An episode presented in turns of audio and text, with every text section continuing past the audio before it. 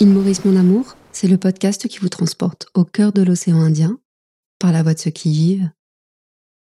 Cette série de podcasts vous est proposée par les hôtels Attitude, parce qu'il est d'expériences marquantes que celles qui sont authentiques. Il Maurice mon amour. Il Maurice mon amour. Il Maurice mon amour. Il Maurice mon amour. Il Maurice mon amour. Il Maurice mon amour. Il Maurice mon amour. Il Maurice mon amour.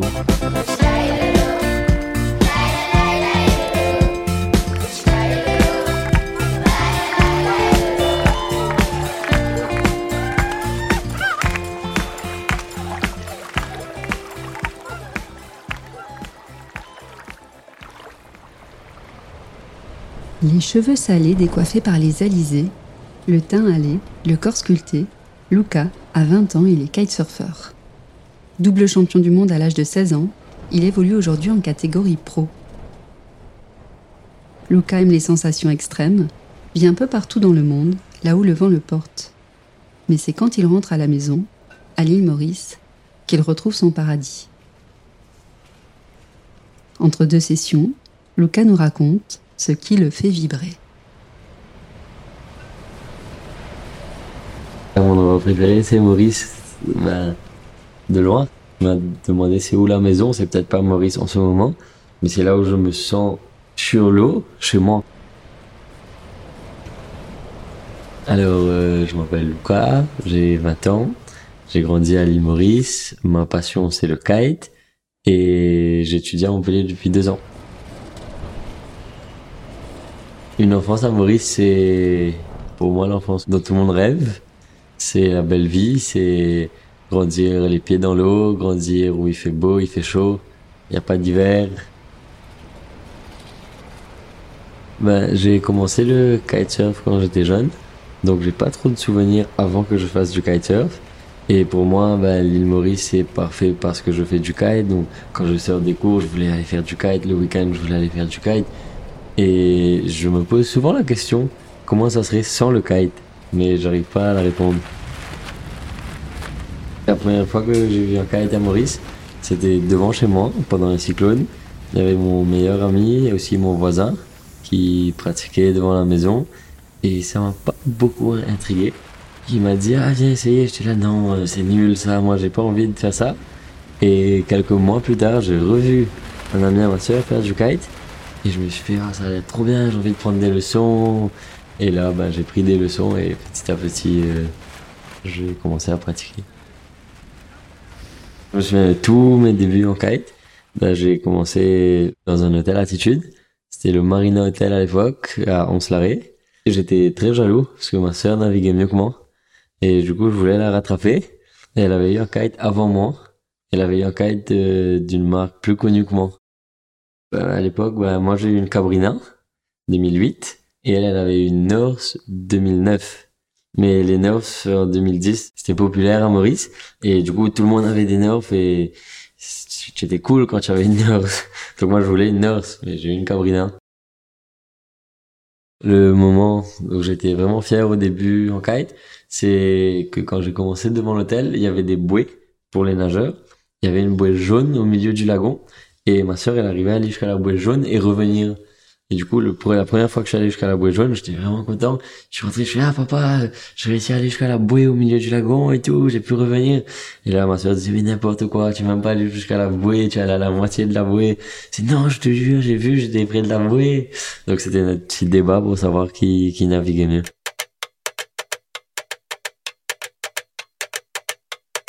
C'est vite devenu une passion. J'étais obsédé par le kite. Je pensais kite, je mangeais kite, je dormais kite, je regardais des vidéos de kite. euh, j'ai j'ai même été puni à l'école parce que je parlais de kite en cours. Et du coup, j'ai ben, je jouais au tennis. J'ai arrêté le tennis pour pouvoir faire du kite. Donc j'ai c'était tout kite. J'avais pas le droit de faire du kite la semaine au début. Et puis ben j'ai progressé et puis j'ai fait ma première compétition. J'ai supplié mes parents et je voyais mes amis, ils venaient à l'école, ils partaient faire du kite après et moi j'avais pas le droit.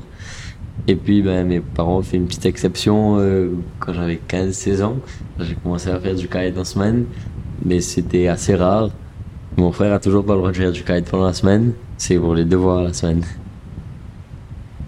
J'ai commencé les petites compètes d'abord à Maurice, à Oncelaré, le kiteval. euh, C'est des petits trucs locaux qui nous rapprochent, qui te permettent de rencontrer la, la communauté kite de Maurice. Puis en 2014, je fais ma première compète à l'international.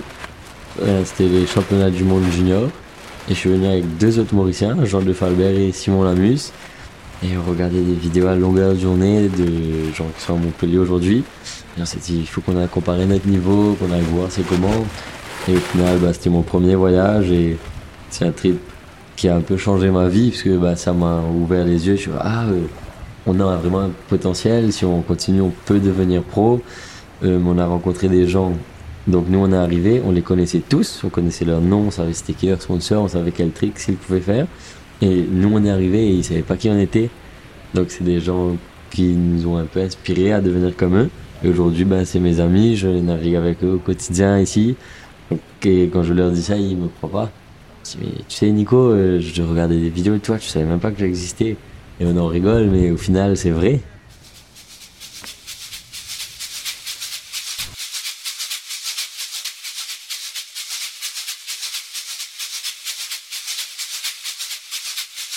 Euh, 2014, je pars avec mon père et mon petit frère.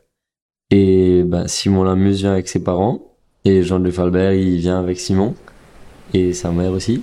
Donc on se retrouve en Espagne, là, à Costa Brava, au sud de l'Espagne. On a une semaine euh, à faire du kite. Donc là, on a eu des résultats pas trop mal pour une première compète. Et j'ai rencontré tous les Français. Et là, c'est eux qui m'ont dit Ah, mais il faut que tu viennes. Dans un mois, on a une compète au sud de la France. On a le championnat de France. euh, Ce serait trop bien que tu viennes. Donc là, je suis allé. Et ben là, j'ai j'ai un bon résultat. Et, et c'est parti de là. On s'est pas entraîné spécifiquement. Mais on était les seuls qui n'avaient pas de sponsor déjà. En Europe, tout le monde était sponsorisé. Nous, non.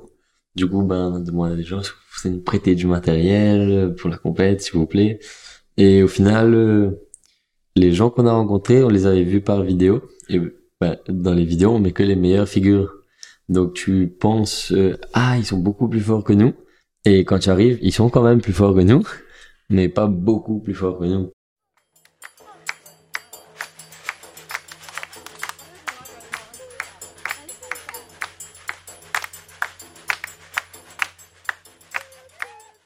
Y a deux, deux, trois riders à Maurice qui m'ont inspiré.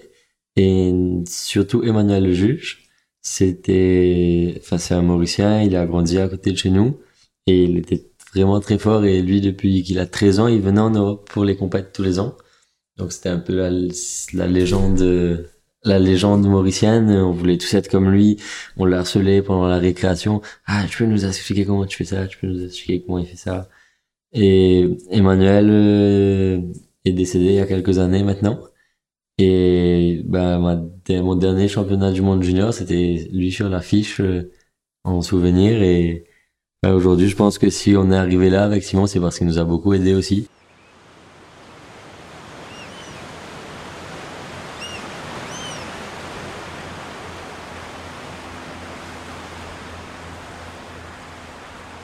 Ma plus grande fierté, c'est mes championnats du monde junior. Je fais deux fois champion du monde junior, trois fois champion de France junior et une fois champion d'Europe junior aussi. Et tout le monde me disait ah, bravo, bravo, bravo. Et j'étais content, hein, j'étais vraiment fier. Et mais je je savais qu'il y avait quand même des gens qui naviguaient mieux que moi parce que c'est une compète, ça se joue sur une journée, donc ça peut être ma bonne journée. Je je trop de, je réfléchissais trop et à la place de profiter, j'étais là. Oui, mais lui, il était pas là. Lui, il est blessé. Oui, mais euh, lui, il est enseignant, mais il ride mieux. Du coup, je te pose plein de questions et je te dis jamais ah c'est fait, c'est c'est bon, tu as gagné. Et le plus beau dans tout ça, c'est que Simon était deuxième. Simon a fait vice champion, donc on était là, on était partis ensemble, que nous deux, sans parents. C'est on avait 16 ans et on a loué euh, une petite chambre qui devait faire 15 mètres carrés et on marchait pour aller à la plage. Ça, c'est, je crois que c'était un des trips que je vais jamais oublier dans la vie.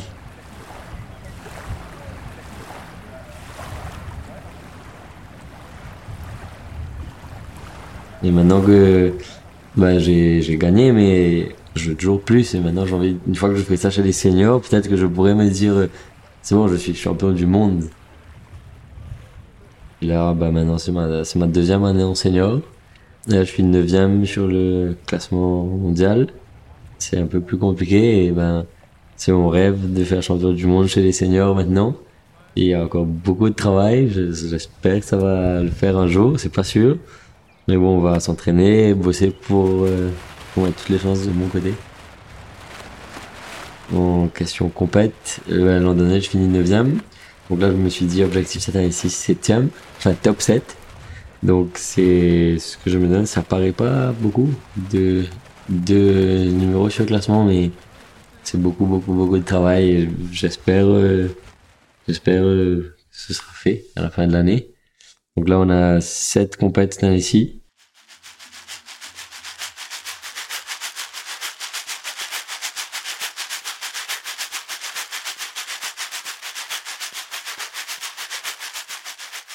Bah, là, on est à Montpellier, on s'entraîne au Krebs avec euh, l'équipe de France, trois fois par semaine à peu près, avec un préparateur physique.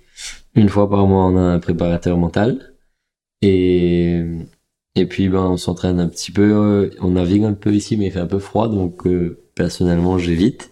Je vais que pour m'amuser si le vent est vraiment fort et faire un peu de big air. Février à l'université. Mars, deux semaines au Venezuela pour m'entraîner. Ça, c'est mon choix. Je décide où je veux aller m'entraîner.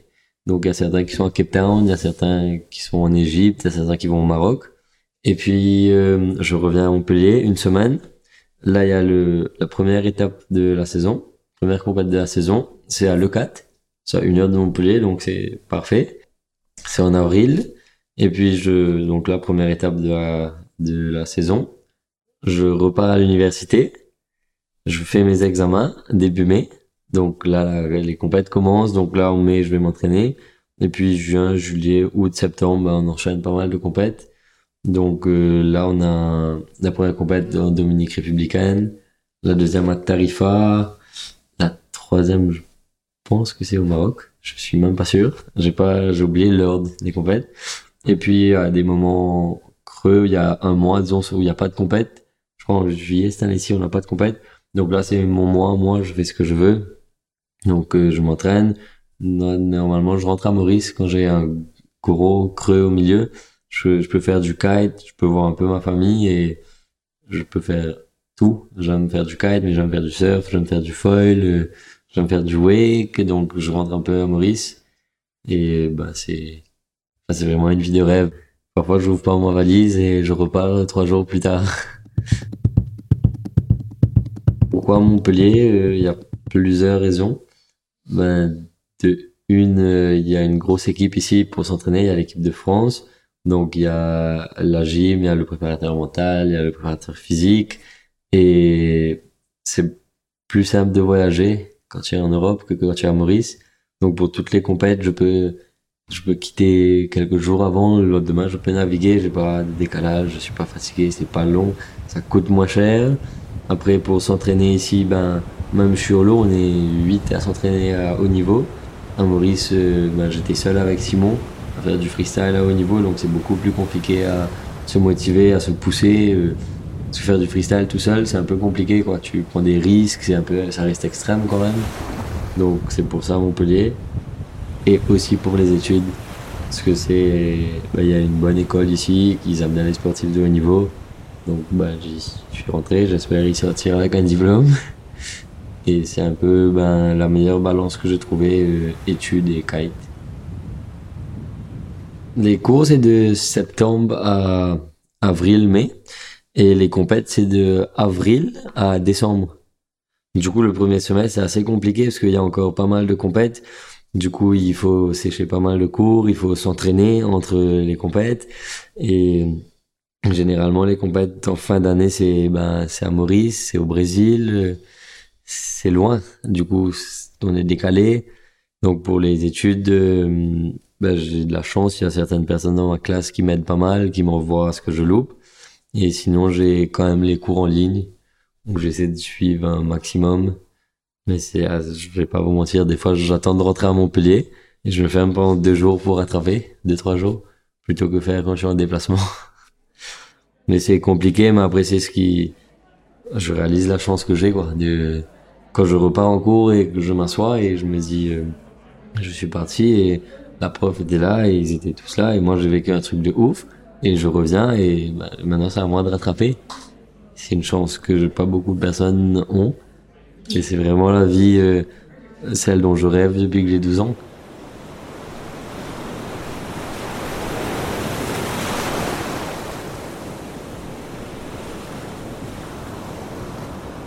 Étant sportif de haut niveau, j'ai pas mal de droits. Donc comme ne pas faire le stage obligatoire, comme euh, la présence obligatoire, ben moi je peux être absent, c'est justifié automatiquement. Euh, ben, je, si je rends pas un devoir euh, et que c'est justifié, ça va. Si euh, je suis pas prêt pour aller au contrôle continu, ben je vais pas et je vais faire comme mon examen final quand je suis prêt. Si j'ai une compète pendant mes partiels, ce qui s'est passé l'an dernier, ben j'explique et je refais mon partiel tout seul après. Donc ça, il m'aide pas mal parce que je suis sportif de haut niveau. Et après, ben, ça a ses avantages comme ses désavantages parce que ben, quand tu es tout seul dans une salle, tu révises tout seul, il y a personne qui te motive, tu es pas dans l'ambiance. Quand tu fais pas ton contrôle continu, ben tout le monde te dit ah tu as trop de chance, ah c'est trop bien, ah tu as de la chance. Et ah en fait toi tu fais rien en fait, tu fais même pas de stage. Ben tu faut expliquer bah, si ben je fais pas de stage parce que je fais quelque chose en parallèle, ça me demande pas mal de temps. Oui bon euh, tu es en short de bain toute la journée et tu fais que du kite. Ben oui mais je m'entraîne, c'est c'est quand même un peu de boulot quoi. C'est pas c'est pas non plus aller sur la lune mais ça demande pas mal de boulot et tout le monde ne comprend pas.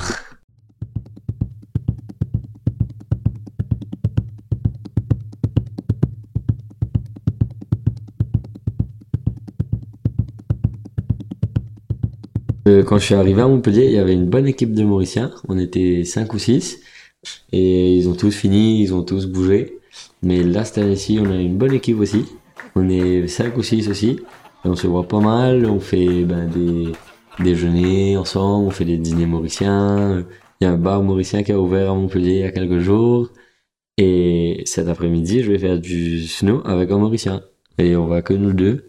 Donc, euh, oui, on est ouvert, on rencontre tout le monde, mais quand tu revois ton Mauricien en ville, c'est ta petite fierté.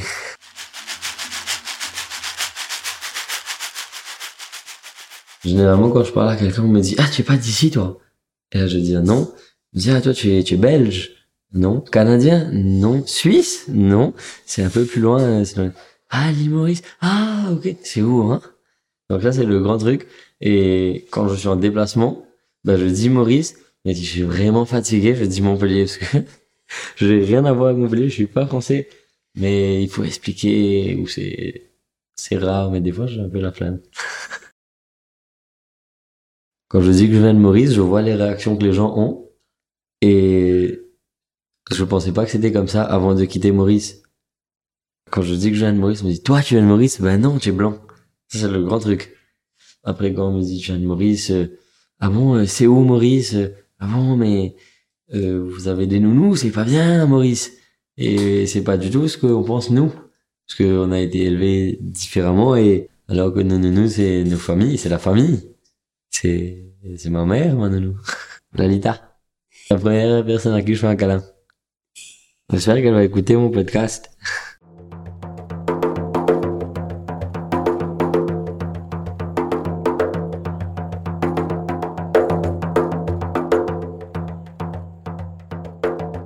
Je sais pas trop où j'habite. J'habite euh, pas à Montpellier parce que c'est mon appartement, c'est un peu mon pied à terre en Europe. C'est je passe entre deux tripes où je vais à l'université et j'habite pas vraiment à Maurice parce que ben j'ai quitté, j'étais chez mes parents. Maintenant ben on a un appartement où je vais quand je suis à Maurice. Euh, je me sens plus autant chez moi qu'avant. Donc euh, je sais pas trop où j'habite en ce moment. Je suis un enfant du globe.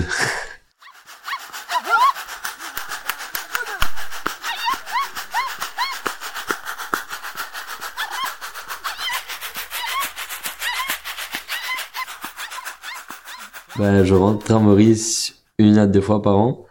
Donc, j'ai quand même beaucoup de chance d'avoir le kite. C'est ce qui me permet d'aller à Maurice, que c'est quand même le meilleur euh, spot au monde. Parce que je rentre chez moi, mais je veux aussi travailler. Mon préféré, c'est Maurice. Ben, de loin, tu m'as demandé c'est où la maison, c'est peut-être pas Maurice en ce moment, mais c'est là où je me sens sur l'eau, chez moi. C'est là où j'ai tout appris et c'est là où ben, il y a la facilité. Je connais les marées, je connais le lagon, j'ai un bateau pour me déplacer, je connais les vagues, je sais où aller quand, je sais qu'est-ce qu'il faut faire, qu'est-ce qu'il faut pas faire. Donc c'est vraiment quand je me réveille un matin à Maurice, je regarde dehors et je me dis ah ben aujourd'hui c'est journée ah, aujourd'hui je vais faire ça, aujourd'hui je vais naviguer là-bas. Alors que quand je me réveille euh, au Brésil, ben je sais qu'on va aller au même endroit. Quand je me réveille à Montpellier, je sais qu'il y a ce spot ou ce spot. Alors qu'à Maurice, pour moi, parce que je suis mauricien, j'ai des j'ai toutes les portes devant moi qui sont ouvertes pour faire ce que je veux. Donc c'est pour ça que que je veux faire du foil, du paddle, je veux nager, je veux plonger, je veux monter le coin de mire, ben à Maurice je peux. On est kitesurfer et qu'on vient à Maurice, il faut faire le monde, c'est obligé. C'est interdit d'aller sans faire le monde. Mais moi, mon spot préféré, c'est le nord, c'est Cap Malheureux, c'est Oncelaré. J'ai mon petit endroit, moi, euh, un peu caché. C'est à Cap Malheureux. Mais c'est pas très accessible si on n'a pas de bateau. Donc moi, quand je vais m'entraîner, généralement, je vais en bateau. Mais Oncelaré, c'est tout aussi bien, c'est parfait. Et c'est pour ça que j'aime euh, le nord, c'est que ben, tu vas en Slaré, tu décolles ton aile et là, ben, tu as plein de possibilités. Une fois que tu sors de la Hanse, ben, il y a Cap Malheureux devant, il y a le lagon de Calodine qui est bleu, tu as une vague en face, tu as les petits îlots, il y a des mangroves. C'est pas le spot euh, classique euh, où tout le monde va, quoi.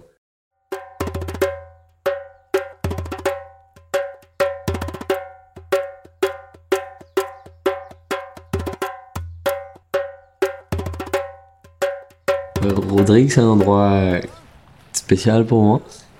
Ma première compète, toute première, c'était à Rodrigue. Là où je me suis dit, ah, ça, c'est ce que je veux faire. Et puis, c'est un peu un trip. Une fois par an, on va à Rodrigue avec la famille, faire du kite. Donc, c'est vraiment destination kite pour nous. Et on passe 5-6 jours. Et là, cette année-ci, j'ai je, signé avec un partenaire à Rodrigue, le Morouk Hotel. Donc là, je suis vraiment content parce que je pourrais aller plus souvent à Rodrigue et ben faire des projets. J'ai vraiment envie qu'on parle de Rodrigue. bah oui, il y a Maurice, oui, il y a Le Monde, mais tout le monde connaît Le Monde. Donc maintenant, si on commence à dire ah mais il y a Rodrigue, il faut qu'on aille à Rodrigue, c'est pas mal aussi. Faut ben, passer par Maurice déjà, voilà Rodrigue. Après, c'est pas beaucoup développé, mais ça vaut le coup, je pense, pour les gens qui vont à Maurice de faire un petit séjour de 4-5 jours à Rodrigue. Et on parle de Rodrigue et hier j'ai dîné avec un pote d'ici. Il allait trois fois à Rodrigue, il est jamais allé à Maurice. J'ai dit mais mec, comment tu peux? Comment tu peux aller à Rodrigue sans aller à Maurice? Tu t'arrêtes à Maurice, faut que tu sortes de l'aéroport.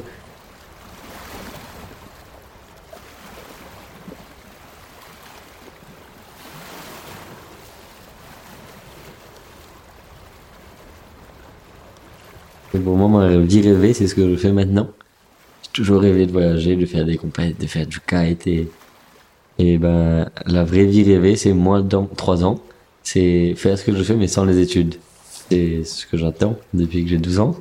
Et je m'étais dit, je vais pas faire d'études et au final, je, j'ai réfléchi deux fois, mais c'est peut-être bien d'avoir un petit diplôme au cas où je me blesse. Mais ben là, il me reste un an et demi et je pense qu'une fois que c'est fini, j'ai envie d'essayer de vivre du kite le plus longtemps possible c'est, c'est de la belle vie, c'est des belles rencontres, c'est des belles histoires à partager. Kite, c'est, ça va pas durer longtemps. À 29 ans, euh, c'est fini. Tu prends ta retraite et tu fais plus de compète. Donc, euh, j'ai 20 ans, j'ai encore beaucoup d'années devant moi. Moi, là, quand je dis vivre du kite, c'est de vivre, enfin, faire des compètes et voyager le plus possible, quoi. Tellement d'endroits sur Terre où on a envie d'aller et Là, j'ai l'opportunité de le faire, j'ai les moyens de le faire et une fois que je vais être assis dans un bureau, j'aurai plus cette chance. Donc, c'est ce que je, c'est ma mission, c'est voyager le plus possible. Ben, je disais mon premier voyage à 16 ans. Depuis, je fais tous mes voyages tout seul avec des amis. Mon père est venu sur un championnat de France euh, il y a deux ans. Et là, je lui ai dit, euh, euh, papa, je vais au Venezuela, je t'invite au Venezuela à condition que tu apprennes à faire du kite. J'espère que que j'ai envie de vivre se mettre au kite et qu'on pourrait naviguer entre père et fils euh, bientôt.